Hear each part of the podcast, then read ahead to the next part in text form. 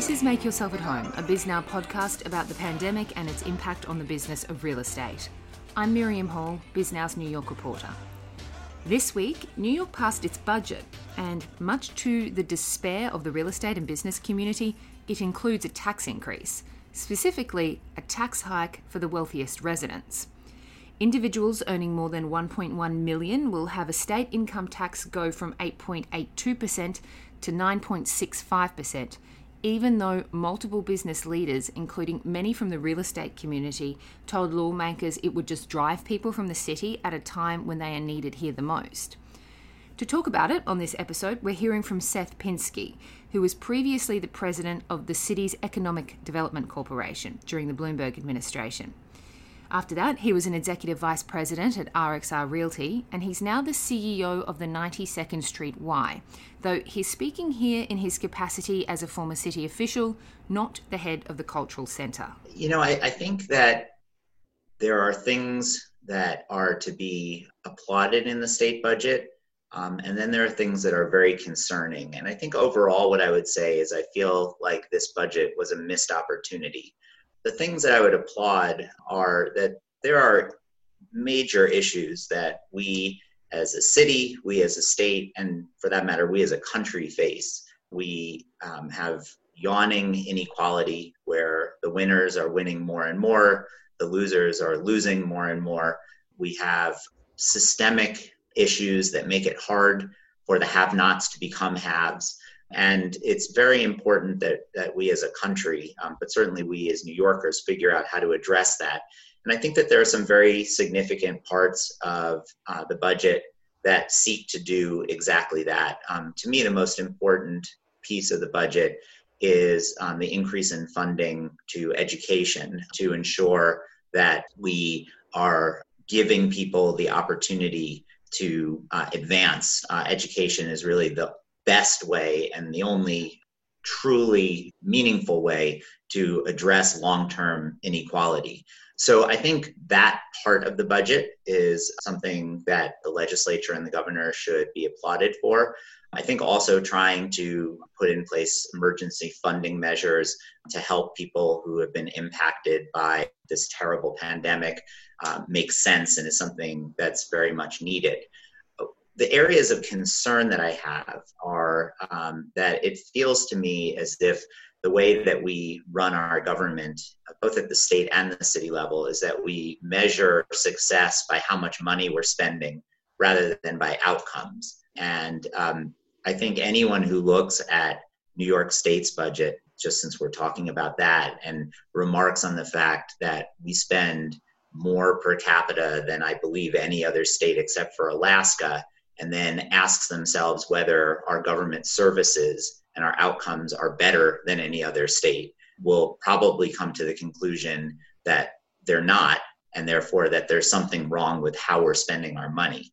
And the fact that during the pandemic when we got a one-time cash injection from the federal government we didn't take the opportunity to look at how we spend our money and try to come up with more effective ways of using the resources that we have, I think that is problematic. And it's something that's going to come back to bite us when the cash windfall from the federal government disappears, which it's going to. The other issue I think that is concerning is the approach that the state took to increasing taxes. And what I would say on that front is that I think that the point that's made by many progressives that the wealthy and the United States pay too little in taxes is absolutely correct. But the reason they're paying too little in taxes is not because New York State's taxes or New York City's taxes are too low. It's because federal taxes are too low. And the problem is that the decision that was made was A, to raise city and uh, state taxes, I should say, in a way that may uh, reduce the underpayment of taxes by the wealthy uh, in New York, but does it in a way that will make New York far less competitive, which is problematic. Um, the taxes were raised on a very, very narrow portion of the population, which is the portion of the population that can afford to pay higher taxes, but is also highly mobile. and is uh, the taxes are being raised at a time when that portion of the population has actually realized that they're much more mobile than they even thought that they were. And also, uh, many of the reasons that people chose to stay at New York, in New York, the quality of life, the magnetic infrastructure that we have, all of those are highly diminished. So the whole calculus has changed, and that's the moment that we're choosing to tax this highly mobile portion of the population, which incidentally pays about 50% of states' income taxes. And then that we also did it at a time when, from a budgetary perspective, we actually didn't need to. I think that combination is going to come back to bite us and is something that anyone who cares about the future of New York, regardless of what your ideology is, should be very concerned about. I've got to say, though, these are people making in excess of a million dollars a year who will see their personal income tax rate go to 9.65% from 8.25%. I mean, that is peanuts when you look at it. It, it is. And um, if you want to argue the equities of it, it's hard to say that that's not a fair thing to ask of somebody who's earning that much money. I, I agree completely with you. The problem is, though, that it's not a philosophical argument um, it's an argument that depends on people's behavior. And um, already taxes are significantly higher in New York than they are in other jurisdictions. We're now increasing that differential because the state and local tax deduction on the federal income taxes was eliminated. That gap is effectively larger than it was four or five years ago. And as I mentioned, and I think this is the most important piece of the puzzle that people aren't thinking about, so many of the things that drew people to New York that are the reasons why the wealthy were willing to be here, notwithstanding the fact that they were paying higher taxes, are significantly diminished. Now, I guess we all are hoping, not I guess, we all are hoping that those things come back. But at the moment, they haven't. And so if you're a wealthy person you may say to yourself, you know, it's fair. I should be paying more in taxes. It's not a huge amount of money relative to the money that I earned. And so I'm willing to stay. And certainly some people will come to that conclusion. Maybe many people will come to that conclusion, but some will not. Some will say, you know, I don't need to work, be here to work anymore. I can make the same amount of money working from uh, on Zoom from Florida the museums that I used to go to are harder to get into. The theaters that I used to go to are no longer open. The restaurants I used to go to are out of business. Why should I pay that extra money? And the problem is that this portion of the population is responsible for so much of our tax revenue that it only takes a few of those people to make the decision to leave to completely reverse and um, and unwind the benefits of raising the tax rates on them. Um, and once you lose people, it's very hard to get them back.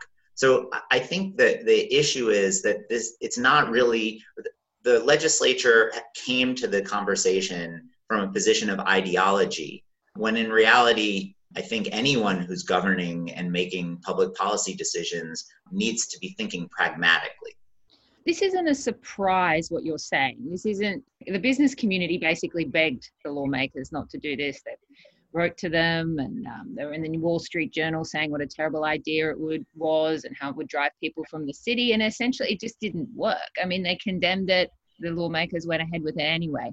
Not to get into the complicated situation that Cuomo is in right now, but what do you think about the business communities and the real estate communities' approach? Um, when they were trying to get their message through to lawmakers. Do you think they went about it the right way? No. Um, and I, I, think that this is, um, un- unfortunately, because I actually think that the arguments they were making were correct. Um, unfortunately, I think that the business community and the real estate community, in many ways, are reaping what they've sown for a long, long time. And what I mean by that is a couple of things. First of all, the strategy for a long time that was adopted by the business community in New York was to find a blocking ally. For a long time, that was the Senate Republican majority. Then it became the Independent Democratic Caucus. In recent years, it became the governor. And because they found sympathetic blocking allies, they didn't really feel like they had to make their case to the general public. And as a result of that, I don't think they did. And so I think that there's generally a lack of understanding of these issues. And it's very hard to change the tenor of the conversation in a few short weeks of a legislative session when the other side has been working to build its case for many, many years. So I think that's one piece of the problem. I think another piece of the problem is that the equities just aren't on their side. Um, it may practically be right that we shouldn't be raising uh, taxes on the wealthy for the reasons that I stated earlier. Um, but if um, somebody who's earning $20,000 a year looks at somebody who's earning a million dollars a year and hears that that person in total is paying less in taxes than they used to, or in some cases paying less in taxes than that person paying earning $20,000 a year, uh, or companies are paying less in taxes than people earning $20,000 a year. Uh, it just doesn't feel right. And that's also hard to overcome, even if, again, for practical reasons, the argument is the right one. And then I think the, the last piece is that I think that the business community in New York has generally been too focused on solving its own problems rather than trying to figure out how to solve other people's problems and building alliances and coalitions. If the business community in New York had analyses and plans that were as detailed for solving problems like our education uh, systems failures or um, the terrible state of NYCHA housing and explain to people that the additional resources that prosperity creates would allow us not just to have that prosperity fall into a few hands, but to solve some of our bigger pressing problems that are affecting large numbers of New Yorkers. I also think the conversation would be different, but that's just not the approach that they've taken it appears to me that they've taken the approach of attacking the ideology by saying that these ideas of raising taxes are driven by like far left extremists and Marxists. I mean, Marxism is a word that I've heard. Why is it that? Why did they take that approach, do you think? Well, I mean, that seems to be the approach that everyone takes, unfortunately. I mean, I, I think that you know the, the people who are pushing for tax increases are are using equally um, dramatic language yeah. uh, to talk about the privilege of the wealthy. So i think that that's just the way politics works today. Um, it's sad and uh, it's one of the reasons why we have such a broken political system. Um, but that's not entirely surprising to me. Um, I think though that the reason why that approach is not effective is because the progressives actually have some of their arguments right, even if their solutions aren't necessarily, in my opinion, the right ones. I mean, it's true, the wealthy are not contributing enough in this country. That doesn't mean that their New York state taxes aren't too high. It doesn't mean that their New York City taxes aren't too high. But overall, the tax burden that's being carried by the wealthy relative to the increase in wealth that's occurred, it's not fair, so to speak. So I think that they have that piece right. And there are real problems with the way that our system works and the way that prosperity gets distributed in society. And so when the business community says, well, let's just leave things the way that they were because they were working, I think to most people, the answer is, well, they haven't really worked for me. So it's very hard to overcome that unless you have a really strong argument for how that system doesn't just benefit a privileged few, but benefits the many. And again, I think the, the failure of um, our progressive leadership is that I don't believe at the end of the day that their approach is going to result in improved outcomes either. I mean, we've had seven years of very progressive leadership in New York City and using the most well used uh, measure of inequality, the Gini coefficient, inequality in New York has actually gone up. Um, so that's problematic. Um, but they have the, at least the first half of the argument right. And the business community just doesn't have the trust that they care about that. They have justice on their side, I guess, which is a pretty pretty tough argument to, to come up against. What, yeah.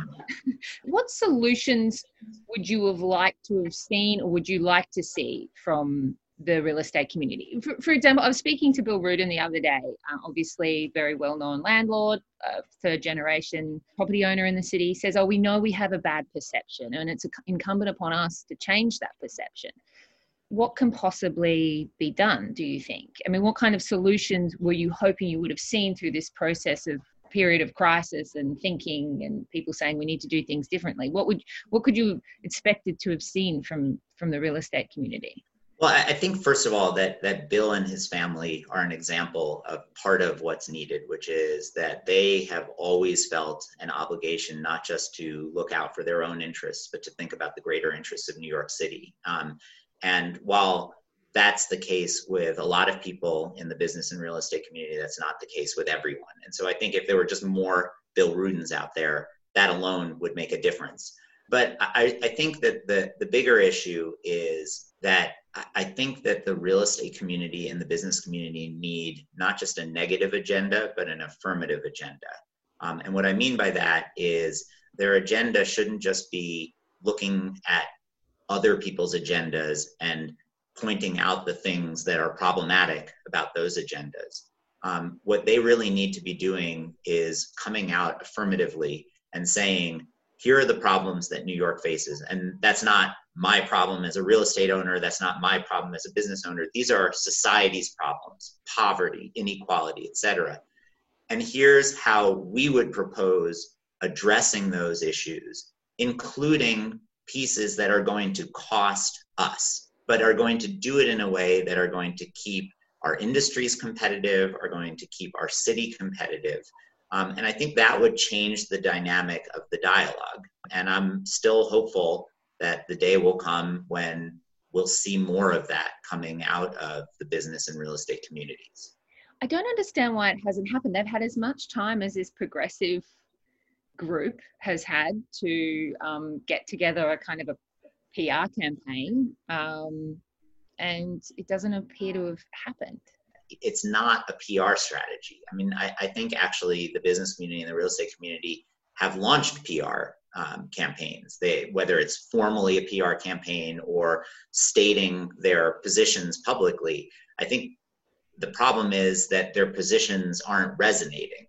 And I think the reason for that is because it's about more than just arguments. It's about real change. The only way that you're going to be able to overcome progressive arguments, which, as you said, have justice on their side, but maybe, and this is my piece, are ineffective, is if you make your own arguments that have justice on their side and are actually effective. What should they do then? Should they employ different people? I mean, are they, what's the answer? Well, I, I think that um, the way we as human beings learn lessons is by doing things and either succeeding or failing. Um, and uh, most of us are smart enough to realize that if we keep failing, we have to change tack. And I think that's eventually what will happen with the real estate and business community. But as I said, the, the old strategy worked for a long time. It's only recently that the old strategy has really started to break down. Um, and so it may take some time before um, they, they change uh, that strategy. So uh, over the time over the course of the last year i've spoken to you a few times and you've never been that worried about people leaving the city. I guess this is probably the most worried i've heard you. Um, is that yeah, it, it's valid i mean has it become a valid concern more so than it was in the past? I, I mean look the in some ways i'm more optimistic now than i was earlier. In other ways i'm less optimistic. The, the what makes me more optimistic is that um, the number of people leaving um, is declining. The number of people coming is rising. Um, prices have adjusted in a way where there's now actually a value proposition um, for moving to new york. Um, and so I'm, I'm hopeful in that respect.